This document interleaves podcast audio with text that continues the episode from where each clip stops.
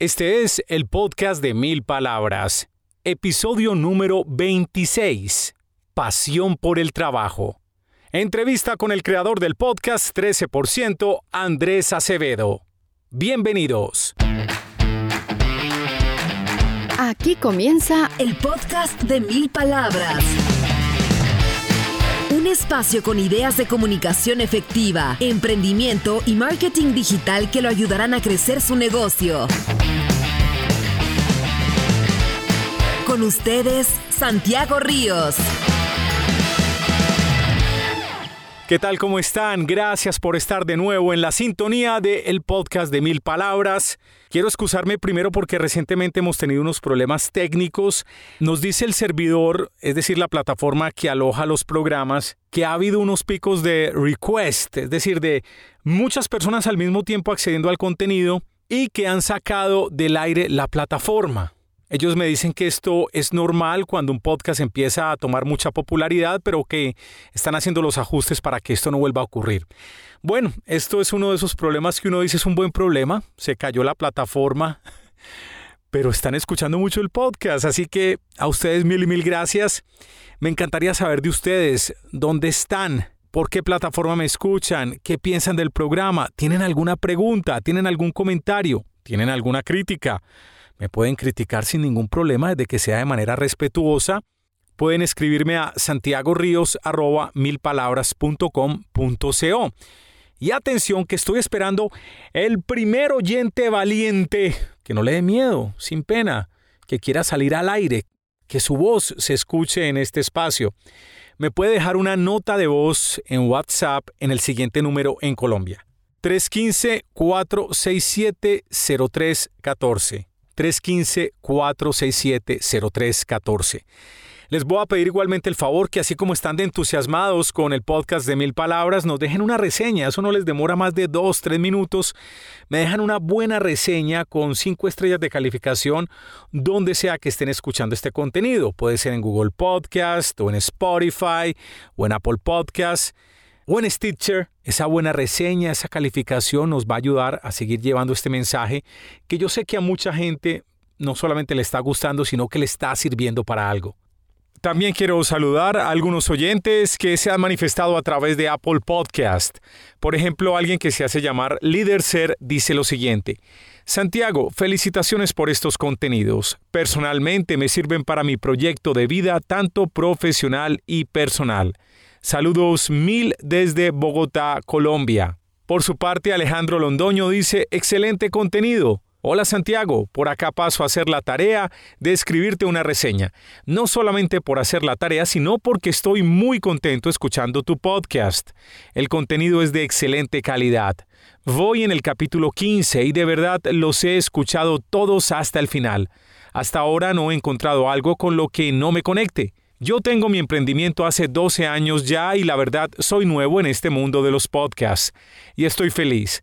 Te recomiendo un libro que a mí me cambió la vida. Se llama El Club de las cinco de la Mañana de Robin Sharma.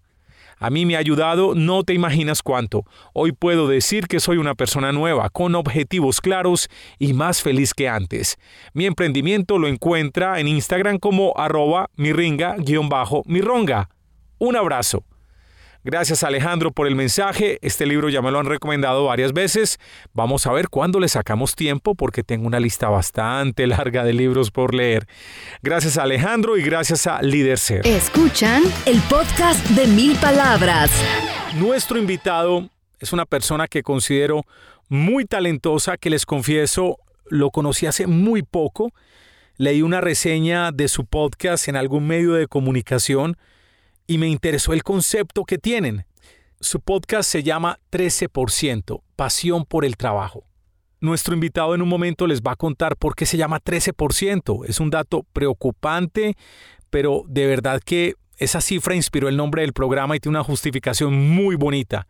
Nuestro invitado es Andrés Acevedo, es el conductor del podcast trece por ciento, al lado de su compañero Nicolás Pinzón. Al momento de grabar esta entrevista, el podcast trece por ciento ya llevaba treinta y siete episodios, pero con una gran resonancia en muchos círculos de emprendimiento, de publicaciones de negocios en Colombia. De verdad que es un contenido que se los recomiendo. Como les decía, conocí a Andrés hace muy poco, lo conocí escuchando su podcast porque me llamó la atención y hay unas historias muy interesantes. Andrés tiene veintiséis años, pero no se dejen confundir por la edad, porque de verdad que Andrés habla como un tipo que ha vivido mucho más. Tiene unos conceptos muy interesantes para la gente que está trabajando e incluso para los que no están trabajando. Y por supuesto también para la gente que tiene su propio emprendimiento. Así que si usted en este momento tiene un trabajo que no le gusta mucho, que le da como pereza levantarse todos los días de la casa para ir a trabajar, ¡jue madre! Otra vez a ver esta gente.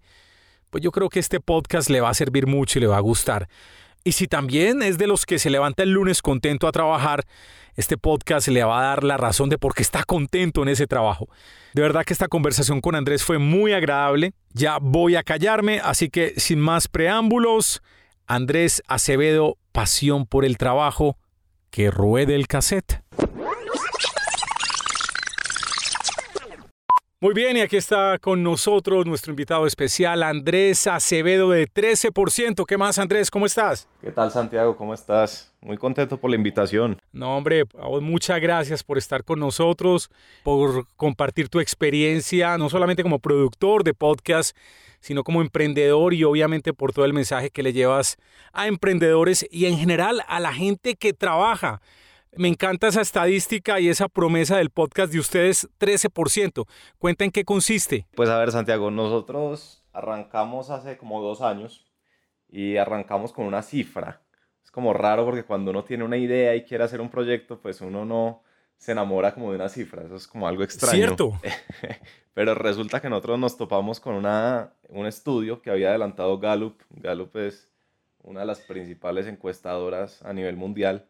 Y ellos cada año eh, hacen como una evaluación de cómo está la fuerza laboral en todo el mundo. Y eh, en ese año particular, cuando miramos el estudio, habían encontrado que solo el trece por ciento de las personas encontraban satisfacción en lo que hacían. Y digamos que pues, uno puede ver esa cifra y decir, bueno, sí, interesante, no, no importa. Pero uh-huh. eh, coincidencialmente, al mismo tiempo yo tenía un lío muy grande y es que yo tenía mucho miedo de empezar a trabajar. Acababa de llegar de un viaje eh, que hice a Hungría y a Portugal. Estuve allá trabajando como en viñedos, eh, mochilero, pues mochilero, uh-huh. muy poco dinero. Eh, y lo había hecho básicamente eh, para encontrarme. Luego me di cuenta que la peor idea cuando uno se quiere encontrar es irse de viaje. Porque llega uno veinte veces más perdido. Sí, sí, sí. Sí. Eh... Y, y yo lo hice básicamente porque antes de graduarme yo había trabajado medio tiempo en una empresa de comercio electrónico aquí en Bogotá eh, y era en realidad un buen trabajo. Eh, eran solo tres horas al día, mi jefe era querido, eh, mis compañeros eran queridos, el trabajo era más o menos interesante, pero yo salía, hermano, a las doce del día y yo ya sentía que no tenía más energía. Y sí. Yo pensaba, uff, ¿cómo hacen esos de contabilidad? Es, mis mismos eh, compañeros de equipo para trabajar hasta las cinco de la tarde. Y entonces, uh-huh. mirando mi futuro, yo decía, pucha, en poco tiempo me va a tocar trabajar hasta las cinco de la tarde. ¿Qué voy a hacer? Eh, sí. De manera ocho que... ocho a cinco. De ocho a cinco, sí, el clásico. Sí. Uh-huh. De manera que, que me fui para este viaje pues para encontrarme y cuando volví, volví tres veces más perdido. Eh, y empecé en este proceso como personal de intentar entender cómo iba a ser yo para tener un trabajo que me llenara, ¿sí? Un trabajo sí. que yo no me sintiera a las doce del día, que ya había llegado a mi límite.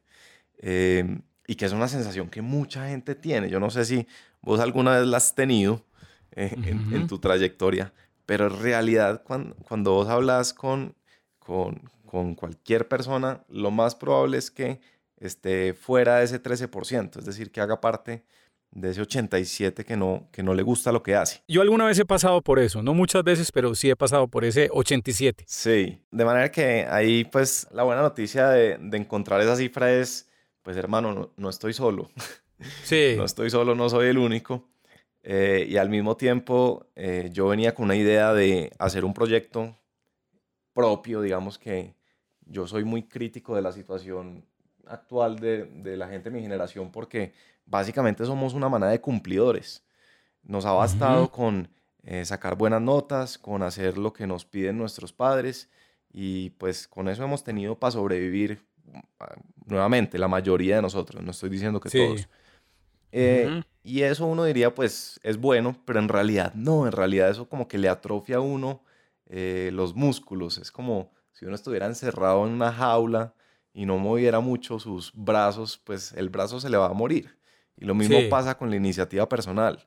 Como a uno no le inculcan eso nunca y está acostumbrado a que todo sea si cumple, pues, hermano, eh, a la hora de arrancar algo es muy difícil. ¿Sabes, Andrés, que leí un libro, un libro electrónico de un señor que sigo mucho que se llama James Wedmore y el hombre decía que no estamos, bueno, la palabra en inglés no sé cómo traducirla al español, no estamos hardwired, no estamos conectados con el tema de emprendimiento y básicamente no lo estamos porque desde pelados nos enseñaron a Ah, profe, tengo que ir al baño. Uno levantaba la mano para ir al baño. Profe, una pregunta. Papi, ¿puedo hacer tal cosa? Mamá, ¿puedo hacer esto? Cierto, es pidiendo permiso todo el tiempo y básicamente el ejercicio del emprendimiento puntualmente es de tomar iniciativas y de arrancar sin esperar el permiso de nadie, ni el beneplácito, ni no, muy bien vas, muy bien. No, tienes que arrancar, ¿o no, Andrés? Totalmente. Y entonces, pues, mi socio actual, Nicolás Pinzón,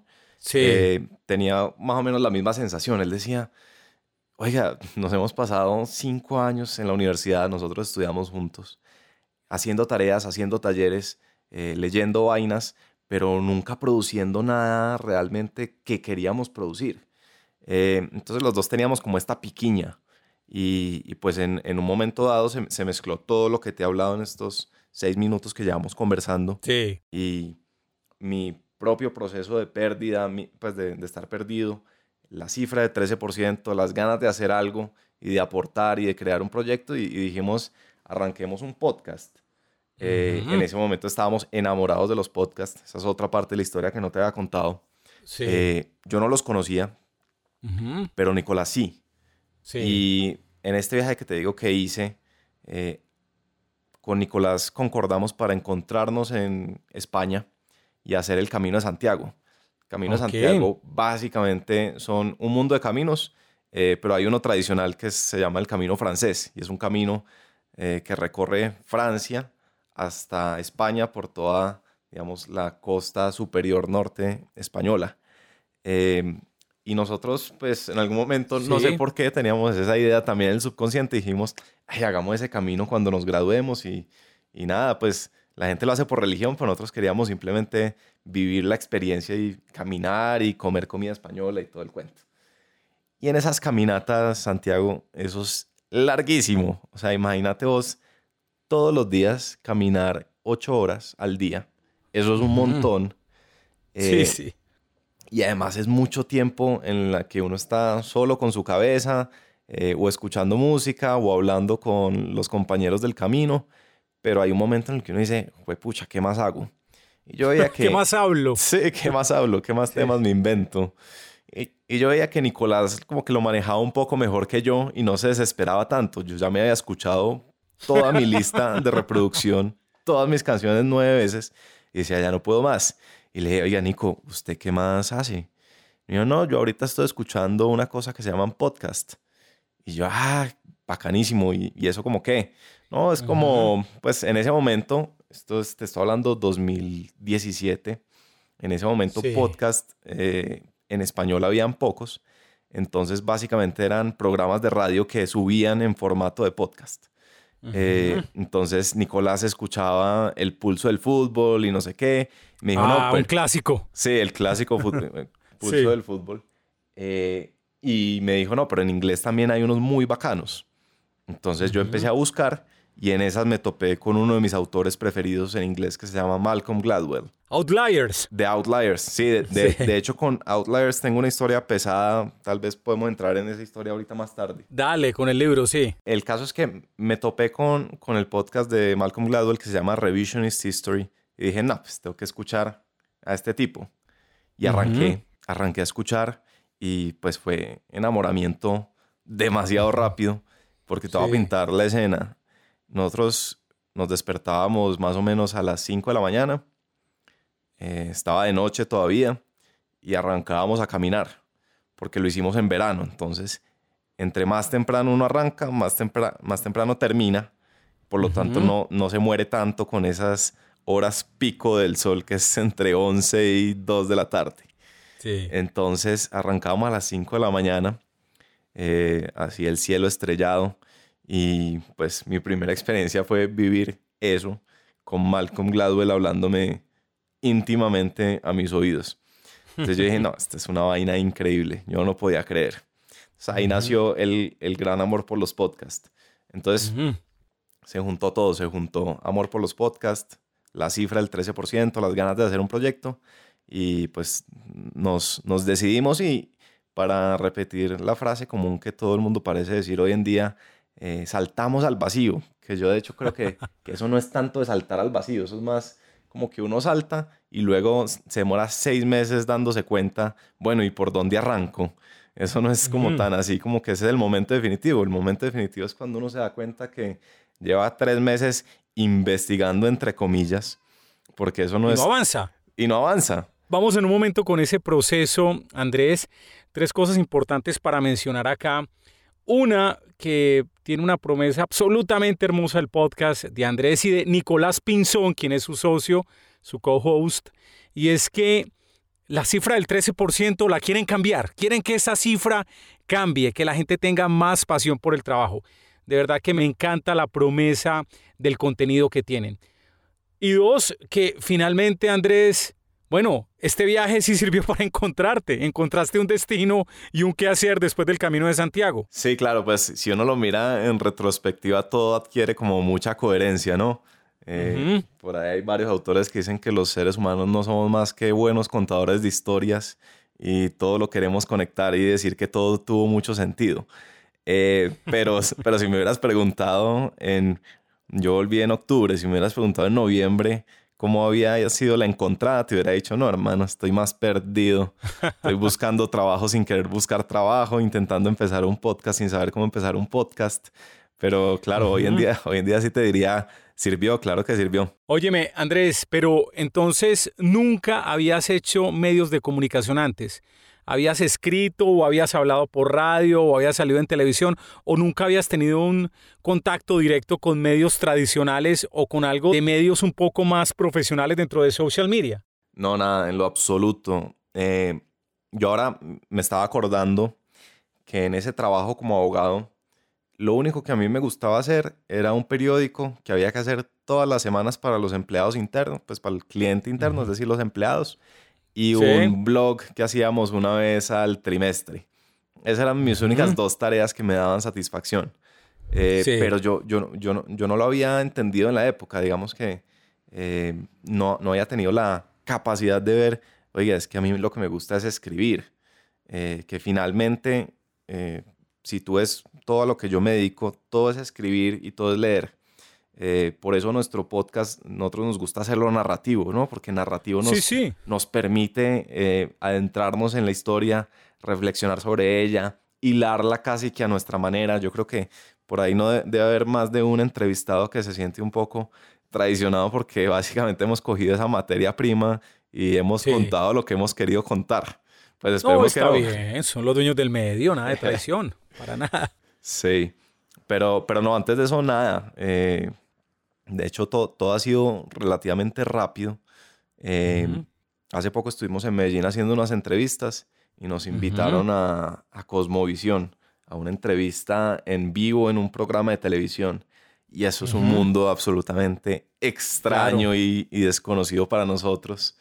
Eh, lo, lo bueno es que ya como que las tías vieron la entrevista, entonces dijeron, ah, ya entendí qué es lo que hace Andrés. Él sale en televisión.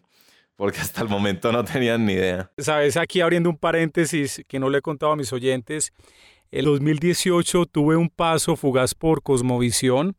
Fui presentador de un programa que salía de lunes a viernes que se llamaba Comité de Gerencia. y tocábamos temas de negocios, de economía, de emprendimiento, de todo el entorno digital. Y tenés razón, primero yo siempre fui un tipo de radio y manejaba muy bien como los micrófonos sin que me vieran en la cabina, pero estar frente a las cámaras es otro ejercicio. Digamos que es otro tema bien interesante y que hay que aprenderlo a manejar. Y lo otro que mencionas con tus tías, que me llama la atención, el cambio de hábitos del consumo de medios. Mira, Andrés, yo me encontraba con gente en centros comerciales en Medellín y la gente me reconocía por el programa, pero la gente que me reconocía, todos eran señores. Sí. Todos eran de mi edad o más grandes. O sea, los únicos pelados que me veían eran mis dos hijas, de resto, sí. Nadie más. Óyeme, bueno, después de esa experiencia con medios relativa, ¿cómo fue ese salto al vacío que mencionaste hace un momento? ¿Cuáles fueron esos pasos para crear el podcast? ¿Cuáles fueron los problemas que tuviste? ¿Tenías miedo al micrófono o a manejar los temas o a hacer una entrevista o a que nadie te escuchara?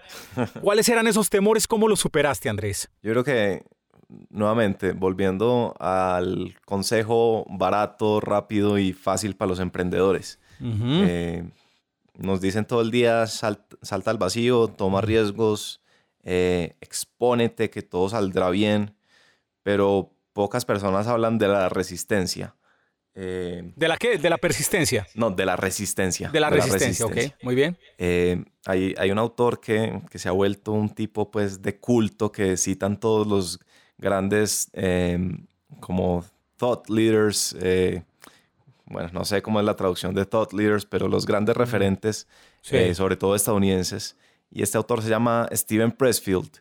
Y básicamente uh-huh. él es un escritor de novelas. Él escribe mucho novelas como de guerras y cosas de este estilo, y en un momento le dio por escribir lo que llaman no ficción, es decir, libros más como de negocios, información, más menos uh-huh. noveluscos. Uh-huh. Y lo que hizo fue decirle a los artistas, a los creadores, ustedes todos los días tienen una batalla, y esa batalla es con la resistencia. Y la resistencia tiene muchas formas. Eh, a veces es el celular y las redes sociales. Ah. Eh, a veces es pararse por tinto veinte veces en el día. Ah, eh, conversar con el vecino de cubículo. Uh-huh. Eh, y entonces, como él es un escritor de guerra, dice, ese es su enemigo. Mm. Y yo te digo, Santiago, que nosotros sentimos ese enemigo. Por supuesto, en el momento no sabíamos que se llamaba la resistencia. Eh, pero desde el día que nos decidimos a empezar el podcast, hasta que lo lanzamos al aire, tuvimos varios meses, ni siquiera días, mm. varios meses, ah, en no, la que nos, nosotros dijimos, nos vamos a reunir todos los sábados a trabajarle.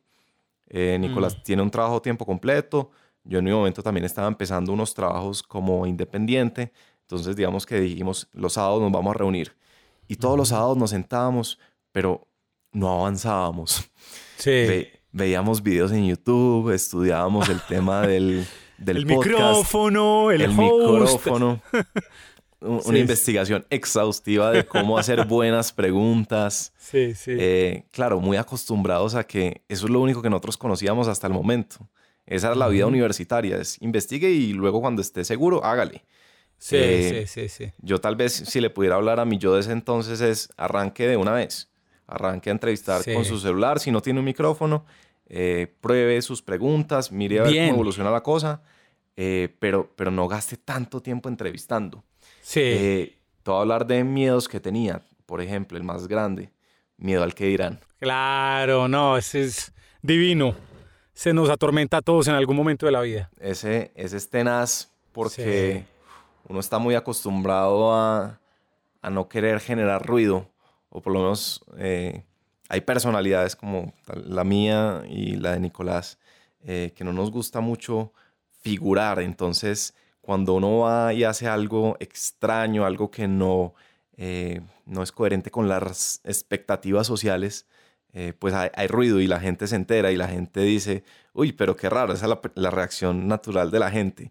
Y, y puede que ni siquiera tengan malas intenciones, pero eso le pesa a uno en la conciencia cuando uno no... cuando uno no tiene todavía como la evidencia de que uno va por buen camino. Mira, Andrés, que hablando del qué dirán, el problema es que uno puede hacer todo perfecto Es decir, vos lo validás, se lo preguntás a tres profesionales, a tres compañeros que les crees, a tu esposa, a tu novia. No te equivocas en una tilde, no te equivocas en... Mejor dicho, haces la tarea exacta, cualquiera que sea el contenido. Hijo de madre, siempre va a haber alguien que te va a criticar.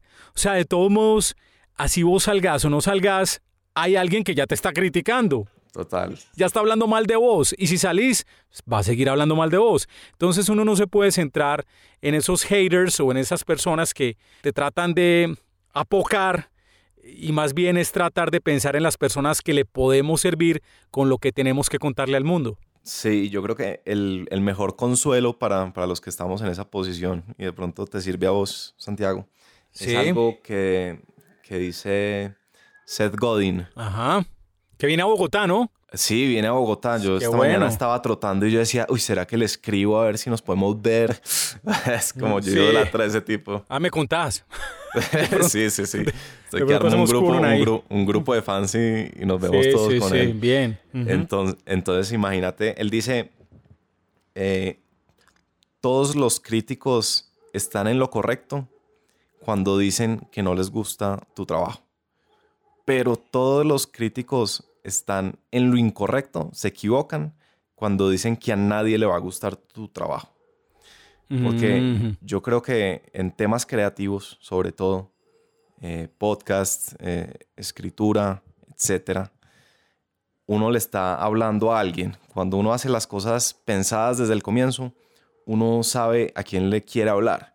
Y muchas veces... Eh, esos críticos son simplemente personas que no hacen parte de ese grupo al que uno intenta servir, para, para volver a retomar palabras de Seth Godin. Eh, nos pasa mucho, por ejemplo, con amigos nuestros eh, muy formados, en, muy académicos, ¿sí? que miran nuestro contenido, eh, no lo escuchan, lo miran desde lejos, ven Ajá. la descripción, eh, más o menos conectan ideas de qué se trata lo que estamos queriendo hacer y nos catalogan y dicen, no, eso es autoayuda, eso es consejos baratos. Eh, yo ya sé eso, yo ya sé eso. Cuando si vos te pones los audífonos y nos escuchas a nosotros, te das cuenta que es casi que todo lo contrario. Es, o sea, nosotros creo que no hemos dado el primer consejo de qué hacer con sus vidas profesionales. Lo que hacemos Ajá. es...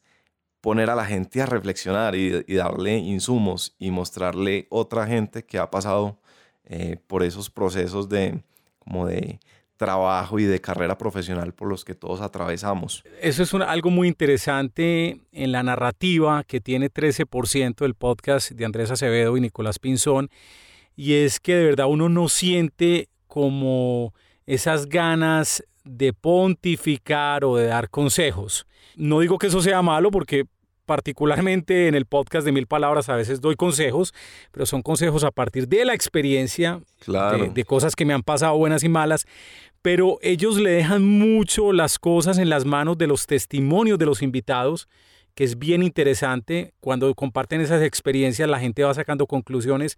Es una narrativa muy bonita, de verdad.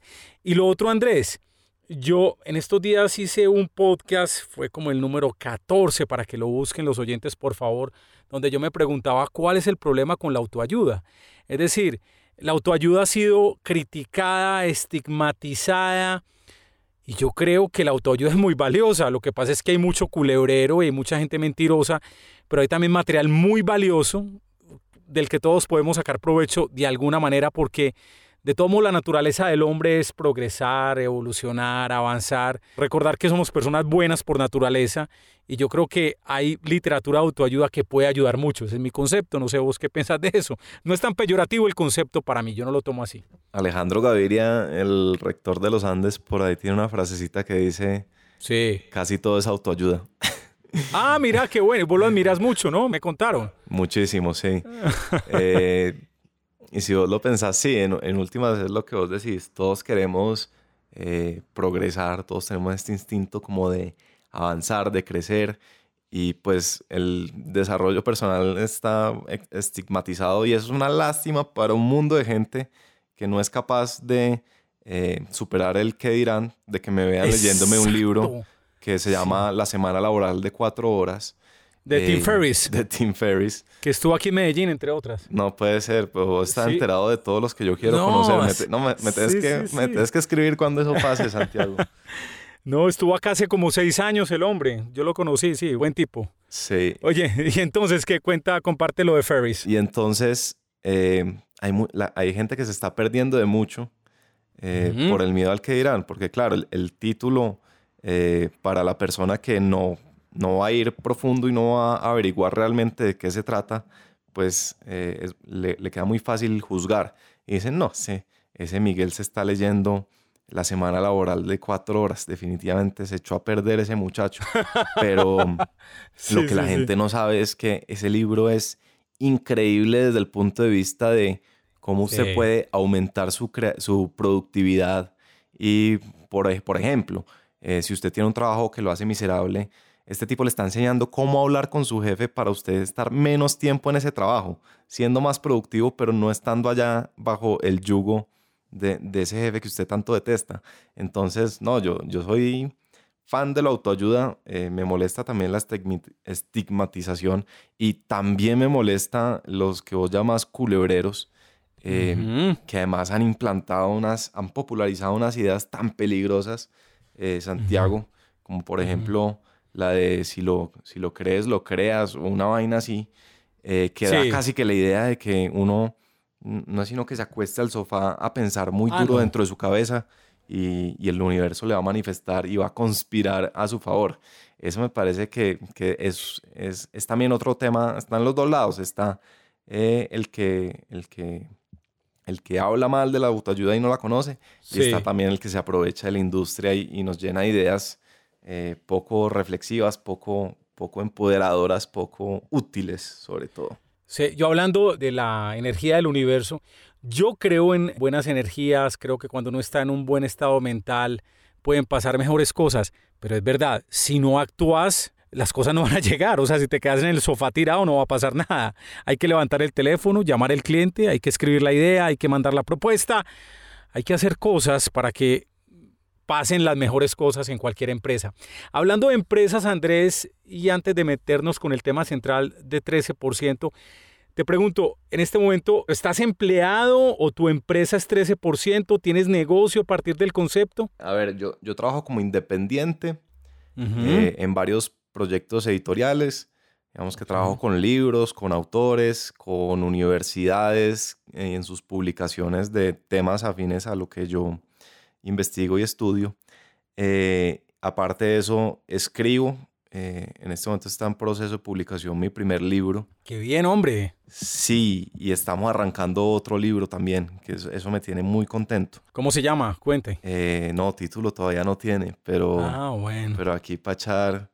Eh, ¿cómo, ¿Cómo le llaman? ¿La chiva? No sé si, si sí, le sí, llaman sí, la chiva. Sí. Eh, sí. Es un libro escrito con Nicolás sobre lo que hemos aprendido hasta el momento en trece por ciento. Súper, felicitaciones, hombre. Bueno, el tema central del trece por ciento, apenas el trece por ciento de la población, según un estudio de Gallup, sirvió como base para el nombre de este podcast de Andrés y de Nicolás. Ese trece por ciento tiene pasión por el trabajo. Entonces, el otro ochenta y siete por ciento, ¿por qué no siente pasión por el trabajo? Uf, esa es tal vez de las preguntas duras que me puedes haber hecho. Gracias por hacerla de primero. Vamos a ver si tengo suficiente energía mental para despacharla. Eh, digamos que cuente, cuente. Las, las causas son variadas, eh, Santiago, y, y no podemos estar totalmente seguros de que ese es el motivo. La, la mayor de las veces son eh, como una mezcla de muchas cosas, eh, pero te voy a hablar de unas muy puntuales. Eh, tal vez la más fuerte de todas, y nos pasa mucho en Colombia, un mal jefe. Vos, sí. vos puedes ser el tipo más preparado, el tipo más reflexivo, el tipo que escuchó todo trece por ciento y quiere hacer las cosas bien, pero tenés un tipo, un jefe que te hace la vida imposible eh, sí. y, y lo más probable es que no seas trece por ciento. Así de sencillo. Eh, a eso se suma otra situación y es algo que nosotros hablamos en un episodio que se llama Esto es Agua. Eh, uh-huh. Esto es Agua es un discurso de, de un escritor estadounidense, se llama David Foster Wallace, eh, que murió uh-huh. hace, hace un buen tiempo, y el tipo decía, la idea es, van dos peces nadando y se cruzan con un pez más sabio. Y el pez más sabio les dice: hola chicos, ¿qué tal está el agua? Y estos dos peces siguen nadando y al rato se miran y dicen: ¿qué carajos es el agua? Es una metáfora muy, bo- sí, muy sí, bonita, sí. Una, una anécdota muy bonita para hablar de algo que nos sucede a todos, y es que estamos tan inmersos en nuestra propia eh, realidad que no nos damos cuenta eh, que existe, ¿sí? Es, es un concepto difícil de hablar, pero eh, nos sí. pasamos la vida haciendo las mismas cosas y no nos damos cuenta que estamos nadando en agua, ¿no? Es difícil para nosotros uh-huh. percibir. Y eso mismo pasa con el trabajo. Vos arrancás a trabajar, y esta es la historia que le ha pasado a miles y miles de personas, y vas viendo, el primer día llegas con un poco de nerviosismo, empezás como a, absor- a observar tu entorno, y de la nada te das cuenta que todo el mundo es miserable y que a nadie le gusta trabajar. Y que lo único que les gusta de trabajar es los viernes a las cinco de la tarde, porque salen de la oficina y hay happy hour y les quedan dos días sin trabajo. Entonces, uh-huh. claro, ese es el agua. Eso es algo que uno no se da cuenta, que está tan metido ahí, que hay otras posibilidades, que hay tierra, que hay desierto, que hay un mundo de ecosistemas en los que uno se podría mover, que hay lugares y que hay personas que encuentran satisfacción en el trabajo, que no están esperando a que llegue el viernes y, y con miedo de que llegue el lunes, ¿no? Entonces, esa es otra causa grande. La gente no ha tenido la oportunidad, no las han educado, eh, no han escuchado trece por ciento y sí. no se han dado cuenta que hay otras posibilidades. Entonces, hasta ese momento, todo para ellos es agua, y esa es la única manera de operar en la vida profesional. Eh, de manera, Santiago, que causas hay un montón, eh, pero lo cierto es que si uno no arranca desde ahí, desde dándose cuenta como, oiga, esto es agua, eh, y hay maneras en las que yo puedo cambiar esto, eh, es muy difícil. ¿Se puede cambiar esa situación, esa metáfora que acabas de mencionar, en el mismo lugar de trabajo, o es depende de muchas situaciones, obviamente, pero se puede cambiar? ¿Tiene que ver algo con el comportamiento de la propia persona que siente la insatisfacción, o, o vamos a depender exactamente de que el entorno cambie, o es el cambio de la persona dentro de su ambiente laboral? Sí, entonces aquí tenemos que hablar de Google. Entonces, en Google, eh, ¿vos te viste la película de Google? ¿Cuál de todas? Hay una divertida que es con... Con Owen Wilson. Con Owen Wilson, sí. Sí, sí, sí. Esa película de Google, nos muestran a Google y es una maravilla. Todo el mundo se mueve sí. en bicicletas eléctricas, en un campus enorme. Tienen salas para hacer bonito. siestas, y ellos no usan escaleras, sino que se deslizan por toboganes. Ah, sí, sí, sí, sí. Entonces, eh, nosotros teníamos un gran reto de entender si... si era Google el que hacía que todo el mundo fuera dichoso en su empresa, o si eran los trabajadores. Entonces, lo que uh-huh. hicimos fue que, literalmente, aquí en Bogotá, nos metimos en las oficinas de Google y entrevistamos a una persona que en ese momento trabajaba en Google. Y entonces, sí. después de dos horas de conversar con él, tuvimos una conclusión. Nos dimos cuenta que, sí, Google tiene... un chef espectacular, porque de hecho nos invitaron a almorzar y la comida es buenísima. Ellos les dan desayuno mm. y almuerzo, imagínate, hecha por un chef. Qué bueno. Sí. Eh, tienen salas de masajes, las vimos. Eh, la gente se ve contenta, lo advertimos, pero esta persona con la que hablamos, su satisfacción en el trabajo no viene de todo ese mundo de beneficios, ¿no? Uh-huh, uh-huh. Eh, él tuvo que haber hecho cosas, él tuvo que haber modificado Eh, ciertas actitudes y ciertos comportamientos. Entonces, eh, para responderte tu pregunta, ninguna empresa le va a, da, le va a ofrecer dentro de la lista de beneficios eh, masaje, almuerzo, eh, desayuno, satisfacción en el trabajo. Ese punto nunca nadie lo puede meter ahí. El que lo esté metiendo ahí es absolutamente mentiroso. Sino que todos sí. los seres humanos, absolutamente todos, eh, tenemos que tener lo que los economistas llaman agencia. Agencia es como esta capacidad de cambiar nuestro entorno y de cambiarnos a, nos, a nosotros mismos. Sí. Entonces, eh, pues digamos que hay dos partes grandes eh, cuando uno quiere encontrar satisfacción en el trabajo. primero tiene que cambiar su mente, es decir, también es un tema de mentalidad, uh-huh. de, de tantas ideas, hablando de ideas peligrosas, de tantas ideas que tenemos absolutamente caladas en, en el cerebro, allá en lo profundo, eh, y que conviene como desprenderse un poco de ellas. Entonces, uh-huh. por ejemplo, idea clásica, Santiago, y me contás si, sí. si, si alguna vez te la intentaron meter en la cabeza. Cuenta. Eh, Santiago, para que seas feliz en la vida, tenés que seguir tu pasión. Sí, sí, sí, no, claro, ese es un clásico también que te lo dicen por muchas partes. Sí. Y es relativo también, ¿no? Es relativo, ¿no? Nosotros a eso le llamamos sí. pasión caliente. Y sí, es esta sí, idea sí. de que todos los días nos vamos a despertar absolutamente emocionados y entusiasmados de que llegó un nuevo día de mi trabajo que amo y, y voy feliz y cae lluvia, pero yo canto la canción de, de la lluvia, de, de Dra- Raindrops Keep Falling sí. y estoy feliz sí, sí. y llegué a mi trabajo y es un día dichoso. Eso se llama eh, la pasión caliente. Para nosotros sí. eso es un engaño porque, primero, siempre va a haber días malos. Segundo, hay un mundo de gente que no sabe cuál es su pasión. Eh, uh-huh. Y cree que se está quedando por fuera de una vida plena simplemente porque no sabe cuál es su pasión. Uh-huh. Y tercero, eh, de hecho hay problemas en seguir la pasión. Eh, hay estudios que dicen que entre más apasionado sea uno por su trabajo, más expuesto está a ser explotado por la administración, por la empresa, etcétera. Uh-huh. Hay otros que dicen, entre más apasionado usted sea por su trabajo, más frustración va a sentir con esas partes de su trabajo que no le gustan.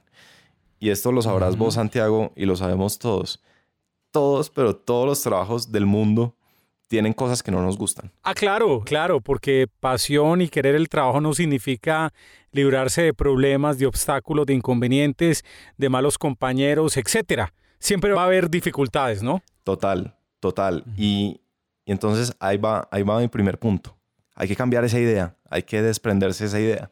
Nosotros en trece por ciento abogamos por la pasión fría, que es una pasión más construida, es más acorde a lo que hemos venido hablando de, de los seres humanos, que no somos otra cosa que un, como un pedazo de mármol eh, muy poco pulido, que con algún esfuerzo intentamos pulirnos en, en este paso por el planeta.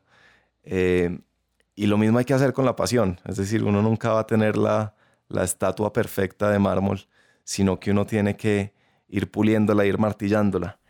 Entonces sí. la pasión, la pasión como nosotros hoy la entendemos, claro, esto lo estoy diciendo hoy. Nosotros cuando arrancamos el podcast pensábamos, no, hay que entrevistar a esa gente que siguió su pasión. Esa, Ajá, esa sí, era sí, la sí. hipótesis. Y es que mira que hay algo que a mí siempre me ha llamado la atención. A ver, es como relacionando conceptos, el que hablamos anteriormente, de cómo el empleado se para, mira su entorno, lo entiende, lo acepta, pero cambia él mismo para adquirir una pasión por el trabajo, o al menos para adaptarse y para que no sea parte del ochenta y siete por ciento. Y lo voy a relacionar con otra cosa. A mí me llamó la atención hace unos veintitantos años que viví en Bogotá. Yo tenía un par de trabajos muy buenos. Cuando viví en Bogotá me quedé sin trabajo después. Y bueno, me llegaba el periódico El Tiempo, cuando no era tan usual pues el tema online. Me llegaba en papel. Andrés, vos te ibas para la sección de empleos y como dice el hashtag por ahí, trabajo sí hay. O sea, mejor dicho, y si vas ahora al empleo punto com online, trabajo hay. El problema es, y para aportar a tu comentario, es que no está el trabajo que es nuestra pasión. Total, sí, sí, sí. No está el que nosotros queremos, pero por Dios, o sea, no fue mi situación de necesidad afortunadamente. Hombre, pero si yo estoy en una situación de necesidad y yo estoy embolatado, y yo tengo una necesidad económica, yo tomo el trabajo que haya y me acomodo a ese trabajo y lo acepto y lo miro de una manera diferente y cambia mi perspectiva frente a las cosas. Pero no puedo entrar al trabajo diciendo, ah, esto es una mierda, no, no, ¿qué, qué hago yo aquí? No, hermano, para alguna cosa. Y, y qué mejor el ejemplo de esta nena que entrevistaron ustedes, de la abogada que se fue a estudiar inglés a Estados Unidos. Es un episodio hermoso donde ella cuenta que para pagar su estudio en Estados Unidos tuvo que vender merengones y que ella se le daba como pena, pero Al final de cuentas, ella aceptó esa realidad, ahorró el dinero y lo logró. O sea que un trabajo que de pronto no es tan atractivo en un momento puede ser un escalón para de pronto sí perseguir la pasión. Total, total. Uh-huh. E- ese episodio, sí. no, nosotros le, le ponemos mucha, mucha atención a los títulos de los episodios. Uh-huh. Eh, a veces nos demoramos más decidiendo el título que decidiendo de qué hacer el episodio. Sí. Eh, Y, y este, este le pusimos cambiar la baraja. Eh, ah, sí, muy bonito. Ba- muy básicamente bonito. Es la idea de a todos nos tocan ciertas cartas, a unos unas buenas y a otros otras menos buenas. Eh, uh-huh. Pero lo cierto es que cuando uno empieza a hablar con esta gente que está en el trece por ciento, que, que encuentra pasión por lo que hace, toda esta gente ha hecho algo, no se ha quedado con las mismas cartas. Eh, Eso. Ha, ha cambiado en, ciertos, en cierto grado. Algunos han cambiado toda la baraja y han arrancado carreras diferentes, eh, cambiado de país, cambiado de um, trabajo, lo que sea, de industria. Eh, pero hay otros que le han ido sumando cartas nuevas. Pero claro, uh-huh. Sumarle cartas nuevas no es sentarse en el sofá y decir, ay, ojalá me, ca- me llegue una carta nueva hoy, ojalá sí, me llegue sí, una sí. carta nueva. Eso no, eso no lo trae nadie, eso no lo trae eh, ni Servientrega, ni Amazon, nadie trae eso. Eso toca sí, salir de la casa con su morralcito y buscarlo. Tal cual. Óyeme, en el podcast le estás hablando tanto a emprendedores como a empleados, ¿no? Sí. La pasión por el trabajo está en los dos lados, ¿no? Sí, sí, sí, total. En mm. los dos lados, haciendo una salvedad muy grande. Mm-hmm. Eh, dentro de estas ideas peligrosas que nos han inculcado sobre cómo tener una vida plena, nos han dicho, ah, usted tiene un trabajo que no le gusta. Nada, hermano, le toca montar su propio negocio. Ah, sí. Esa sí es una mentira también, de acuerdo. Esa es una mentira también. Hay un mundo de personas que simplemente no se sienten cómodas siendo emprendedor. Eh, sí. Hay, hay otras que sencillamente son muy malos para eso. Son muy buenos uh-huh. en otras cosas, pero son muy malos en sí. eso. Entonces, claro, cuando uno monta eso como el discurso hegemónico y como la única solución, pues lo que vas a tener es un mundo de emprendedores matándose quince horas al día en, en claro. una cosa que, que no los mueve. Entonces, hacemos como esa salvedad. Pero sí, nosotros sobre todo le hablamos a jóvenes como nosotros. Eh, lo hacemos desde una posición de humildad de, oiga, nosotros no tenemos las respuestas ni las verdades, eh, pero le vamos a mostrar a esta gente y le vamos a ayudar a pensar en cómo pensar en esto. Eh, sí. Y, y le llegamos mucho a gente de nuestra generación, de veinticinco, casi hasta treinta y cinco años.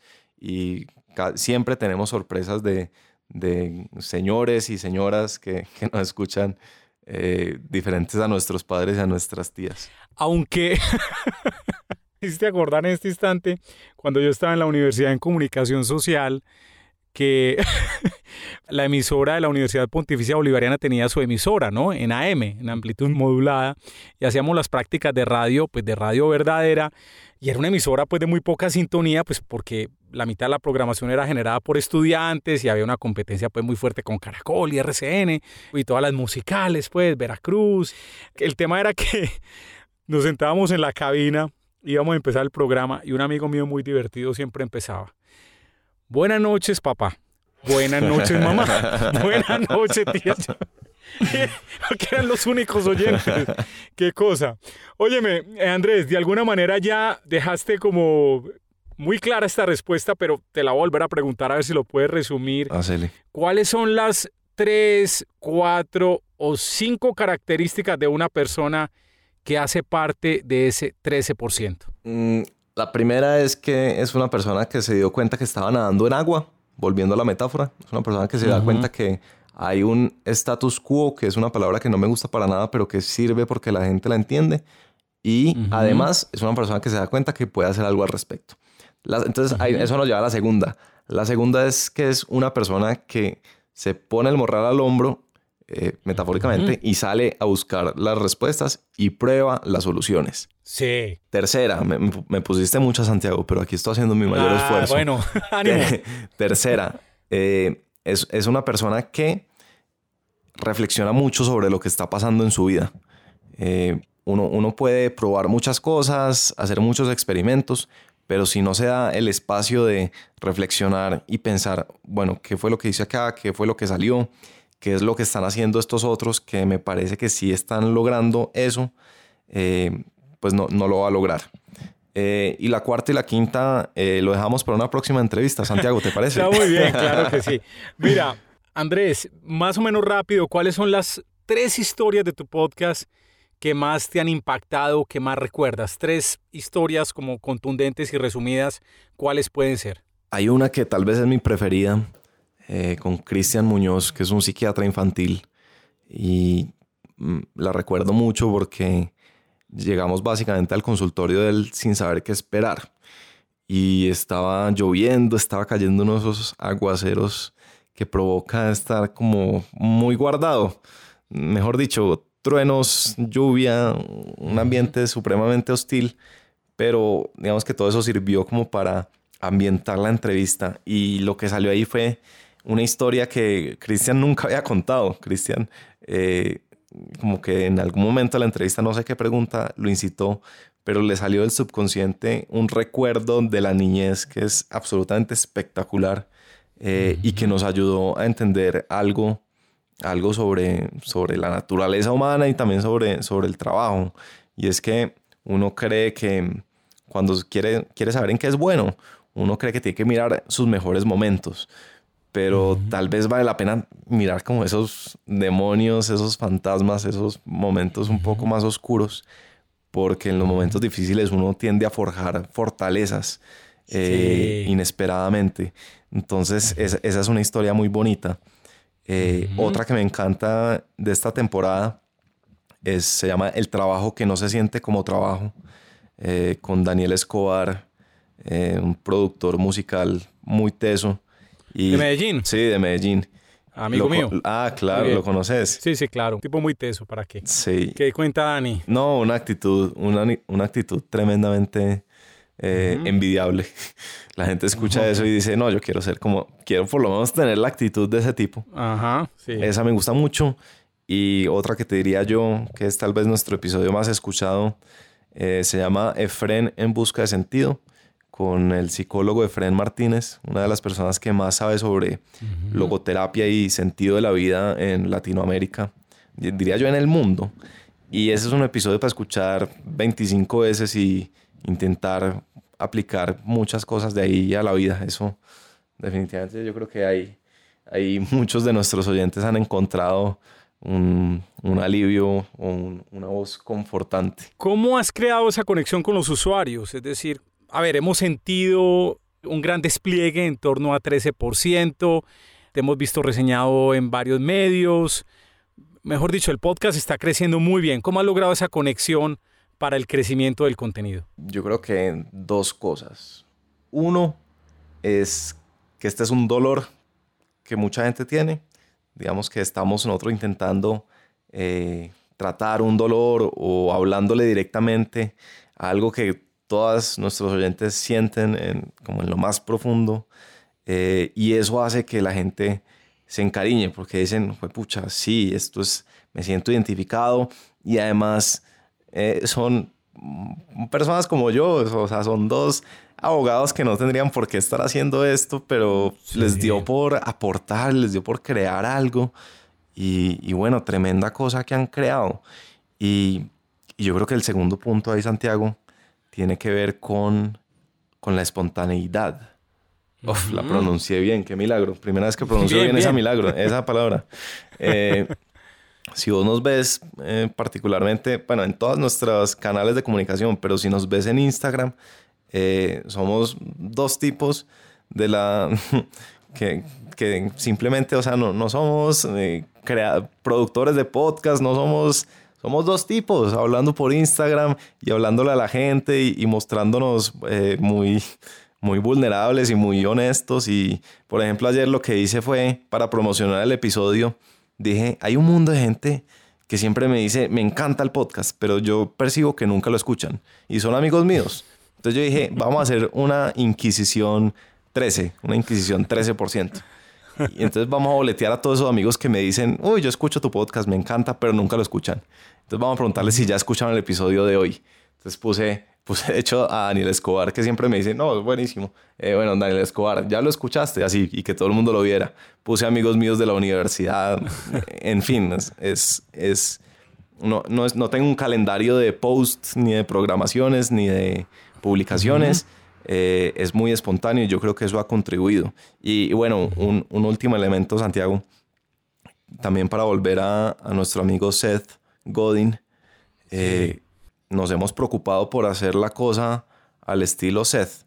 Y hacerla al sí. estilo Seth es busque cuál es esa gente a la que usted quiere servir y dedíquese a servir a ellos. Es decir, no, no busque fama, no busque eh, ser masivo, no busque alcance. Busque optimizar esa gran pregunta que es ¿cómo puedo ayudarle a este grupo de gente que confía en mí a encontrar satisfacción en su trabajo? Súper. Andrés B., no me puedo quedar sin contarte algo, ya que estamos hablando de nuestro amigo Seth Godin. Te voy a contar una cosa muy divertida. Yo creo que yo empecé a tener inquietudes con todo el tema de marketing digital por Seth Godin, por el libro Permission Marketing, un libro que leí yo creo que hace ya como diecisiete años. Es un libro bastante viejo y compré muchos libros de él. Hace como tres años no lo leo, pero todo lo que sacaba el hombre lo leía. Sí. Y en esta búsqueda mía como por inventarme cosas, yo alguna vez le escribí, es que mientras te hablo estoy buscando en mi bandeja de correo electrónico porque quisiera... Yo también lo he escrito, que... pero contamos. Vení, vení. ¿Y qué te respondió? Te voy a contar qué me dijo a mí. A ver. Yo le dije, oíste, ¿no te interesaría de pronto venir a dar una charla en Colombia? Esto se lo pregunté hace casi diez años. Sí. Y el tipo me responde, a mí me da miedo de los aviones. Yo voy a cualquier charla que sea a menos de cien kilómetros de Nueva York, una cosa así. Sí. Yo, ¿qué? Este man, pero ¿cómo así, hombre? Que este man le tiene miedo a los aviones. Me estaba mamando gallo, obviamente, pero el man me respondió rápido. Sí. Pero me dijo eso, entonces ya. Bueno, si lo veo en Bogotá le digo lo que me contó esa vez. Oye, Andrés, muchas gracias. Qué buena conversación, Andrés. Estuvo muy agradable. Gracias a ti. Bueno, por favor, le das muchos saludos a tu socio, a tu co-host eh, en el podcast trece por ciento. Andrés, ¿dónde pueden encontrar todo sobre trece por ciento? Bueno, la manera más fácil de encontrarnos es a través de nuestra página web, que es trece por ciento punto com, todo en letras, eh, o simplemente si buscan en Google trece por ciento podcast o trece por ciento les debe salir. Eh, ya si quieren tener contacto directo con nosotros, la mejor manera es Instagram. Nuestro Instagram es trece por ciento, todo en letras. Y eh, por supuesto estamos en Spotify, Apple Podcast y todas las otras plataformas. Andrés Acevedo, uno de los realizadores de este podcast que está creciendo en Colombia, fue nuestro invitado especial al podcast de Mil Palabras. Recuerden que si les gusta pueden dejarme una muy buena reseña en Apple Podcast, en Stitcher, en Spotify o en Google Podcast. Cinco puntos de calificación les agradezco y una buena reseña. Si tienen una crítica también me pueden escribir a santiago ríos arroba mil palabras punto com punto co. En la preproducción y contenidos de apoyo estuvo Juliana Moreno. En la edición estuvo Marilyn Vélez. Yo soy Santiago Ríos. Los espero muy pronto en otra edición de El Podcast de Mil Palabras. Hasta pronto. Hasta este momento, el podcast de Mil Palabras. Un espacio con ideas de comunicación efectiva, emprendimiento y marketing digital que lo ayudarán a crecer su negocio.